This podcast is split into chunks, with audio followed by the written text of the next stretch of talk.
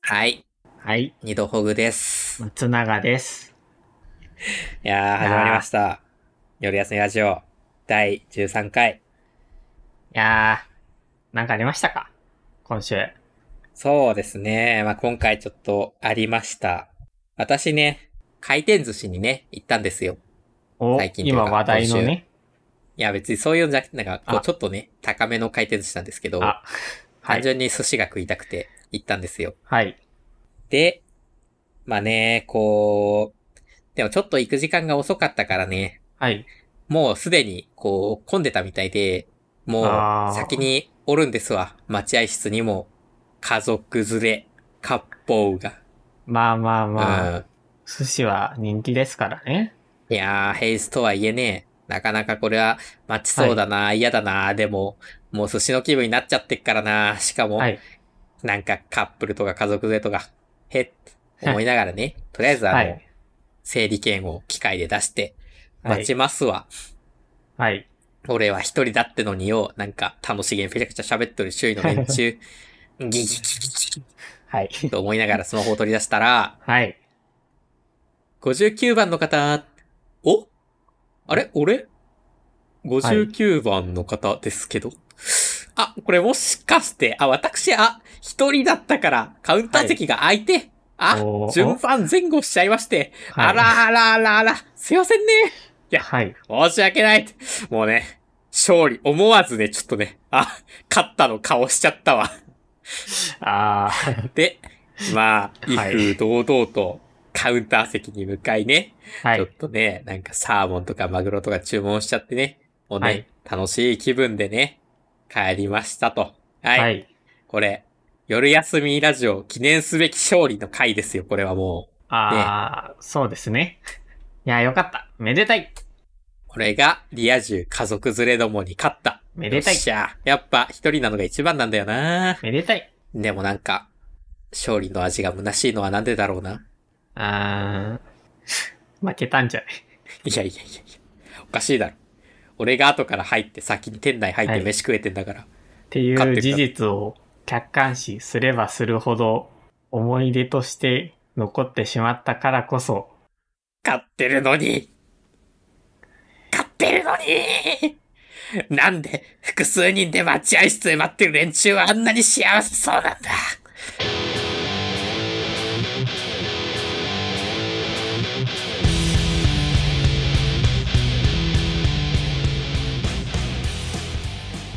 僕ね、井戸ほぐさんに言いたい,、えそんな逆張りばっかしててえいいんですか言いたい。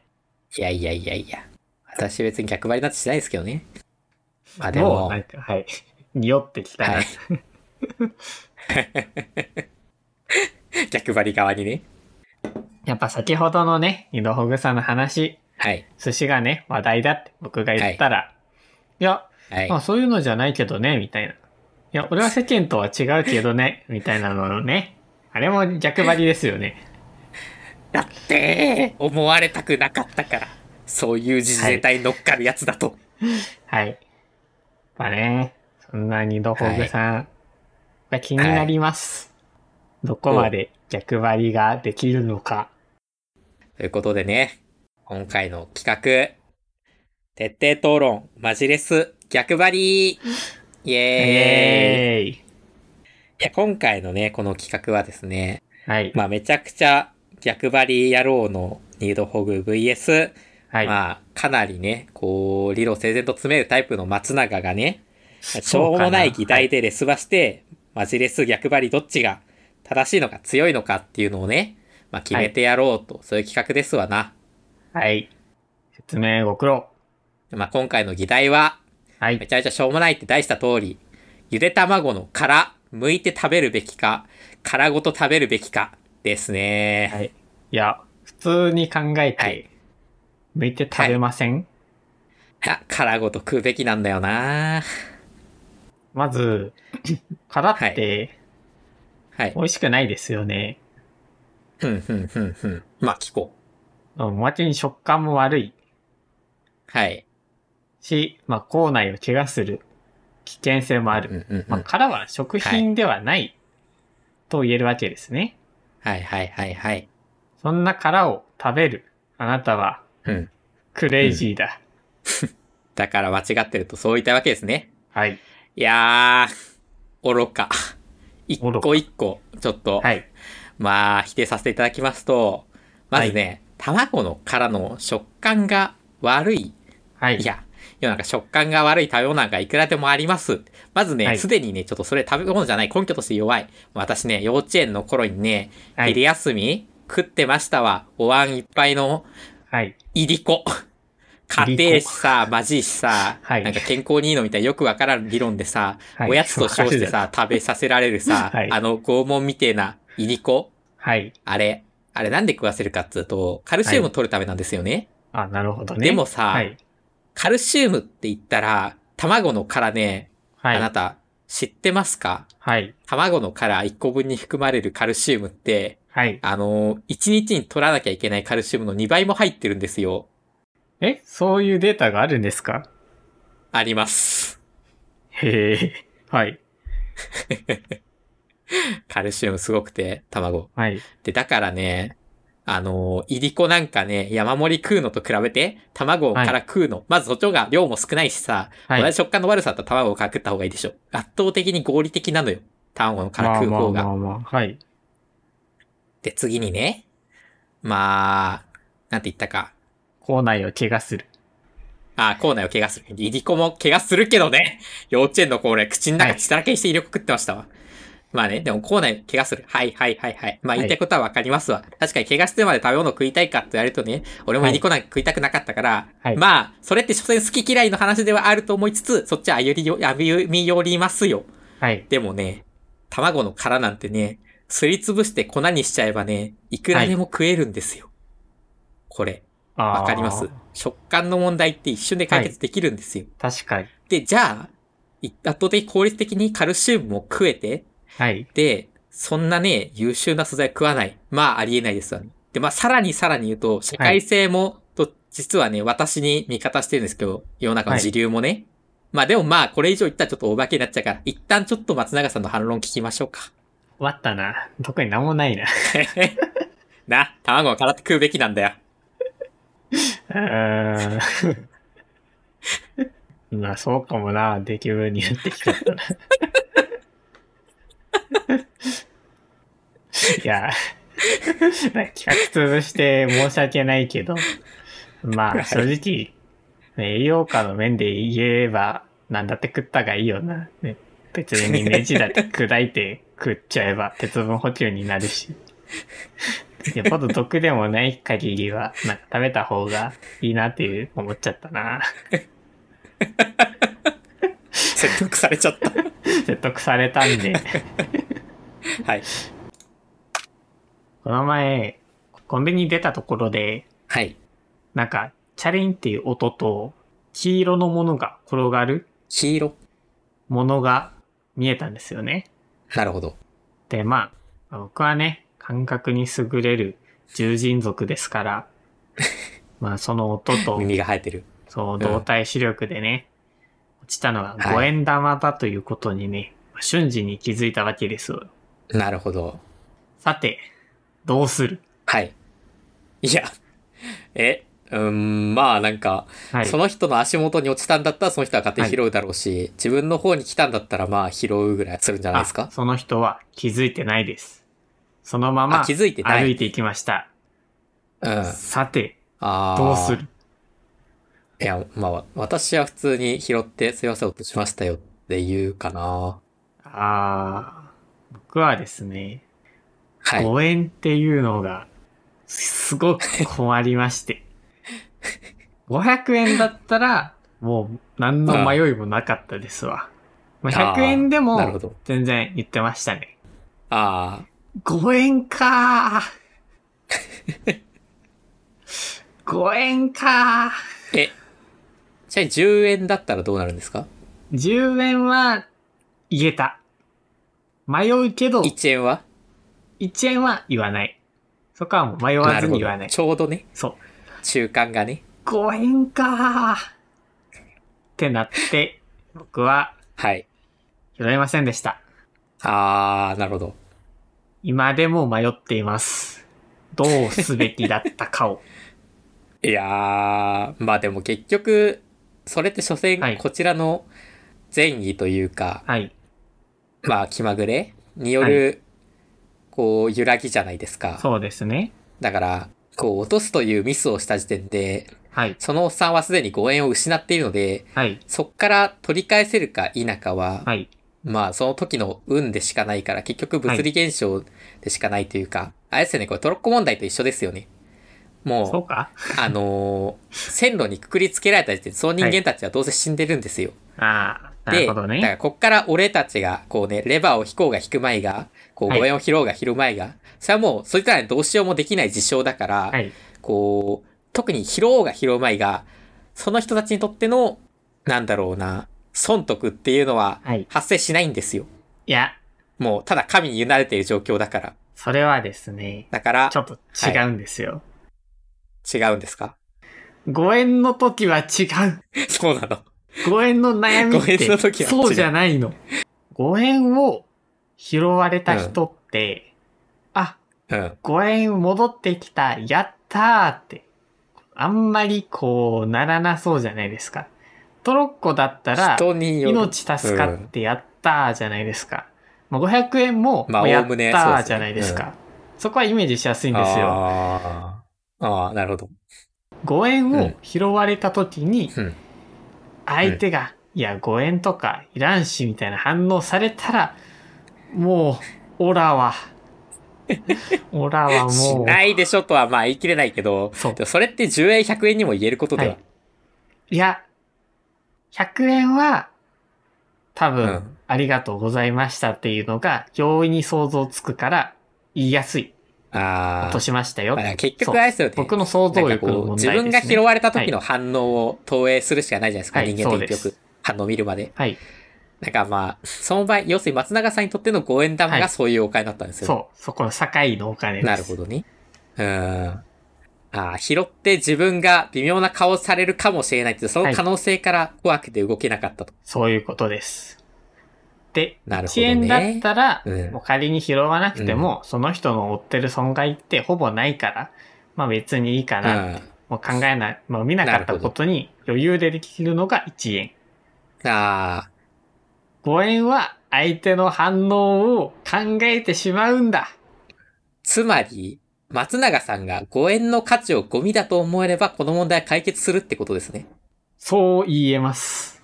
じゃあ、私がそう悩み、解決して差し上げましょう。はい。まずね、5円、お金っていうのは、往々にして、物を買うための、こう、システムじゃないですか。そうですね。で、つまり、物を買えないお金っていうのはゴミだって言えるんですよ。はい。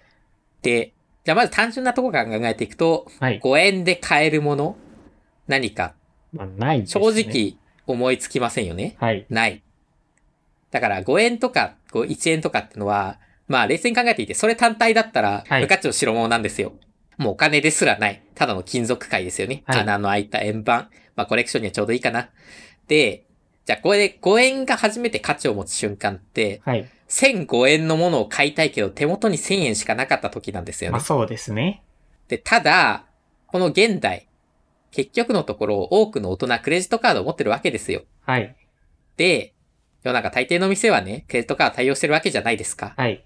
じゃあ現金の5円玉がなくて困る瞬間ありますかありません。まあそうですね。結局、じゃあ、あの、お金払うときにコンビニでも、ぶっちゃけ5円玉とかでぴったりお釣り合わせたりすることないじゃないですか。はいまあせいぜい何 ?298 円とかあったら、まあ300円出したりとか。まあまあまあ、結局のとそこうろ、ですね5円玉って使わないんですよ。1円だったらまだ波数調整とかで使うこともあるわ。はいで。も5円って使いません。まあ、そう。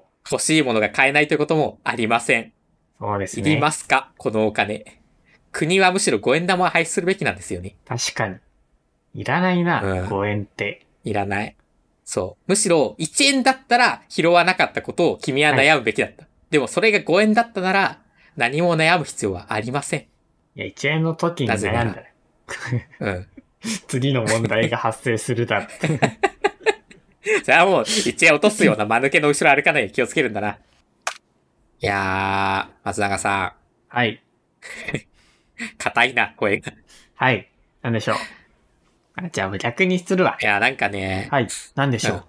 いや、硬いな。いやー、こう、思い出の品って何かとあると思うんですけど、ございます。例えばね、 すごいな羊だなあのー私ね、はい。なんかこう、家がゲーム禁止だったんで、はい。子供の頃にね、あの、ゲームできるのっつったら、誕生日に3回だけできる、あの、スーパーとかのアーケードゲームだったんですよ。はい。そう、年にす3ごい回。。めっ年に3回でちゃさ、希少性高い。アーケード、 アーケードゲームだからさ、はいもう、ろくにカードなんか集まらなくて、もちろんレアカードも当たんないのね。で、私、まあそうですね。あの、アニマルカイザーっていうカードゲーム、っていうか、アーケードゲームやってたんですけど、はい。それがね、まあなんかこう、いろんな動物を当てて戦う、戦うっていうゲームなんですけど、はい。ある時、その、大体あれ診断みたいな感じで、なんだろうな、数ヶ月に一回ぐらいかな。なんか新しく、こう、新モンスターが追加されたりとかそういうのがあるんですけど、あこうね、まあ、年に、まあ3回だけだから、あ。はい。まあ1段しか遊べないんだけど、その中にね、ちょうど今やってた段の中に、ジョーカーっていう名前のね、あの、あーコモドオオトカゲのレアモンスターがいて、はい。そいつがね、こう、コモドオオトカゲなんだけど、葉巻加えて、白いハット被ってね、なんか、すごっめちゃめちゃかっこいいんですよ。すごいな。でね、だから、俺、そいつがさ、すごい欲しくて、でも300円で、そいつ、金色の一番レアリティの高い、こう、あーアニマルだから、はい。当たんないんだけど、こうね、ちょうど3回目プレイした時にさ、はい。あのー当たったのよ。コモドオオトカゲが。すごっ。そう、同レアの、ただのコモドオオトカゲだから、はい。金のジョーカーではないんだけどあ、ーそれでもやっぱちょっとね、同じ種族っていうことでね、こうすごい嬉しかったんだけど、なるほどね。そこで運を使い果たしたでもね二度ほぐは、今。違う違う違う違う。かはい。そう。で、まあなんか、で、来年そのね、コモドオオトカゲ使って戦ったんだけど、はい。でも、その時にすでにもう数ヶ月後にアニマルカイザーが終わるっていうのをね、ちょっとネットで知っちゃってて、はい。だから本当にそれ1回、っていうかまあ3回しかね、使えなかったんですけど、わー。悲しい。そこで3回なの。いやー悲しい。いやー、そんな思い出の品もね、もういつの間にかどっかやっちゃって、なくしてしまったんですけど、そういう感じでなんか思い出の品とかって松中ありますか 思い出の品って言われるとさ、ハードル爆上がりするよね。まあまあ、なんか愛着が 湧いてるものでもなんでもいいですけど。いや、でもね、僕思い返してみると、こう松永といえば、はい。オレンジ色のパーカーだなって思われてるような気がするんですよね。まあそうですね。やっぱ結構よく着てるの見たし、なんか印象深い感じはありますニね。ノホグさんが書いてる、その、夜休みラジオのサムネ。うんうんうんうん。あの服の、あの服ってパーカーじゃないですか。あれはそっから来てると思うんですよね。ああ。まあでも松永さん、オレンジのパーカーイメージしてちょっとあれ書きました。うん。はい。で、はい。まあ、オレンジのパーカーが割と思い出の品みたいなところは、ありますね。なるほど。あれはなあ、小学うん3年生の頃だったかな50代の思い出話。ユニクロでな、見かけたん じゃよ。輝く。あオレあ。ンジ色のパーカなるほど。ー。で、まあ、そのオレンジのパーカーをね、買ったわけですわ。はい。なんとそのパーカー、裏がふわふわしていて暖かい。防寒対策バッチリ。そう、風通しはめっちゃいいから、風が吹くと無力。ダメじゃねえか。風が吹かなければ暖かい。うん。そんはなこんなでね、僕はそのパーカーをい。着る頻度が多かったわけですよ。僕あんま服持たないタイプだったんで、特にね。なるほど。そして、ある時、友達とね、遊んでいる時に、うん。なんかモノマネ大会みたいになって、うんうんうん僕がね、そっちょうどね、披露したのがね、その場に落ちていた木の枝に、うん緑色のね、葉っぱらしい葉っぱをね、ぶっ刺して、それを頭に持ってきて、パーカーのフードをかぶり、しゃがみ込む。み かんえー、オレンジのパーカーがね、一番進化を発揮した時ですよ。いいのかよ、それが一番ね。オレンジかつパーカーであることをね、100%発揮しました。でね、なるほどね。めちゃちめちゃ受けた。はい。ああ、受けため。ちゃめちゃ受けた。え、小学生の頃の話はですいか、、そうですね。これはな、あ小4か5くらいで出ちゃったかと思うんだよな。あー、ちょうどいいね。ちゃめちゃ受けて。成功体験じゃん。やっぱね、このオレンジのパーカーは、もう自分のためにあると思ったよね。うん。 そっからずっと使ってるんですかで、小6ぐらいになると、かなり色あせてくるわけですよ。あー。そこでね、まあ、サイズも小さくなりますしね、シンプルに。小学生まあそうですね。うん。だったんで、まあユニクロでね、またね、服をね、買うとき、まあその時はね、はい。まあなんだかんだ言って、まあオレンジのパーカーを買いに行ったわけじゃなかったです。あー、なるほど。なんとなく上着を買いに行った時に目に入ったのが、もう全く同じオレンジのパーカあー。ー。違いは色あせてないからすごく鮮やか。おー買いました。なるほど。でね、それが今着ている私を見たことがあるパーカーと。と思うじゃんはい。違うんですかその後にもう一回買い替えて、うん。えー、二度ほぐさんが見てたのが三代目です。なるほどね。はい。で、まあ、ずっと着てますわ。今もあります、横に。あと、冬場に撮った写真うん。どれ、まあどれ見ても言い過ぎですけど、冬場に撮った写真だったら、割とかなりの頻度でオレンジのパーカーを着た僕が写ってます。ああ。例えば、小学校の時の卒業アルバムとか、はい。なんか学校記念イベントの集合写真、はい。もう中学校の時のね、部活で撮った写真とかね、部活の集まりみたいなので撮った写真、もう全部オレンジのパーカー。なるほど。だからね、もう見るたびに、いや、こいつ、同じ服着すぎだろって、めっちゃ思います。おまけにね、僕はコートを買わずにね、冬場ね、凍えて過ごしてましたけど、それもこれもね、オレンジのパーカーのおかげですわ。いや、風通しがいいから。そう、風通しがいいから、寒うて。けど他にね、で買ったと人もあんまないしね。はい。なるほどね。って感じの思い出の品です。いやー、まあでもそれで言うと私も小学生の頃からですね、黒いパーカーを買って世代交代一回だけして、まだ着続けてますね。あー、ノホグさんのちょっとどうかなっていうところは、どんな場所でもジャージで赴くとこですよね。いや、ジャージと黒パーカーだったらもう目隠し完了よ。ねいやー、香川県に秩父ヶ浜っていう浜があるんですよ。え。うんうんうんうでん。ね、ここもうすごい絶景デートスポット。そこにね、二度ホグさんは、ジャージのズボンで挑むという、間違いなこと、別にいいだろ極まりない。動きやすいんだからさ。デートスポットって言うけどね、あれ、はい要するに綺麗な夕日が見えるスポットでしょそうですね。違うから。美しい自然の前には人間の付き合ったらなんだとかいうそんな下品な概念は排して、ただ我々は観測者になるべきなんですよ。そういった時にね、変に自分が着飾ろうとするのはね、もう、醜い、醜い。違うから。夕日がメインでしょそこをあなたが着飾って誰かの目を楽しませようとするんじゃなくて、ただ美しいものを見るものになるべきなんじゃないか。はい。俺はそう思いますいね。や、違います。違った。 夕日がメインではありません。えメインは彼女は彼氏です。あの夕日はおまさ、け。別に彼女と彼氏なんかさ、排除されて珍るしのくもはな、いんだからさ、お前どだこでも見れるだろうが。